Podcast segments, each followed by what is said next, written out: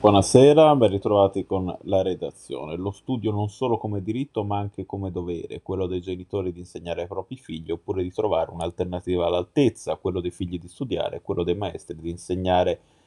a fissare i cardini dell'istruzione come dovrebbe essere un maestro vissuto ai tempi del secondo tempio di Gerusalemme, Yoshua ben Gamla, una lucida visione in grado di influenzare nel suo riverbero mondi anche lontani da quello ebraico, il punto di partenza di uno stimolante viaggio alle radici della scuola pubblica dal Talmud ai giorni nostri,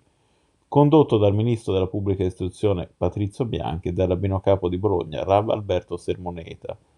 Nell'ebraismo tutto è cultura e studio, la stessa parola Torah significa insegnamento, ha spiegato Rav Sermoneta nel corso di un incontro online che gli ha visti protagonisti, intraprendendo per primo questo viaggio, un insegnamento mai passivo, ma anzi volto a stimolare la curiosità di chi studia, a farne un soggetto in grado di agire come nel caso emblematico del Seder di Pesa, con occasione, ha ricordato la sermoneta, in cui sono i più giovani ad essere protagonisti. Un maestro è, in questa prospettiva dinamica, colui che provoca nell'alunno una domanda, una voglia anche sana di competizione. Da qui il celebre detto rabbinico. Fatti un maestro e acquistati un compagno, un discorso valido in un contesto ebraico naturalmente, ma, ha ricordato il Rav, anche in ambito di scuola pubblica, un'istituzione, le sue parole, fondamentale per la crescita e questo per via della possibilità di confrontarsi e conoscere realtà diverse in tutti i sensi, senza mai rinunciare alla propria identità, a quello che si è. Linee di valore antiche, quelle ebraiche, evocate anche nell'intervento del ministro Bianchi tra le bussole cui guardare per colmare le lacune di un sistema, quello italiano, in ritardo rispetto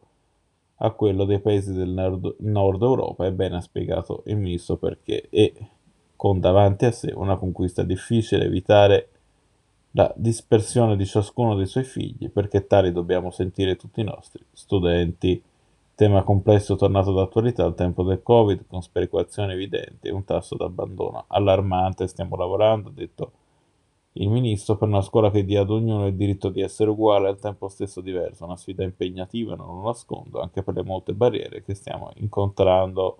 al centro un principio, quello di un reciproco obbligo, che sembra ispirato esso stesso all'azione compiuta due millenni fa in un contesto molto differente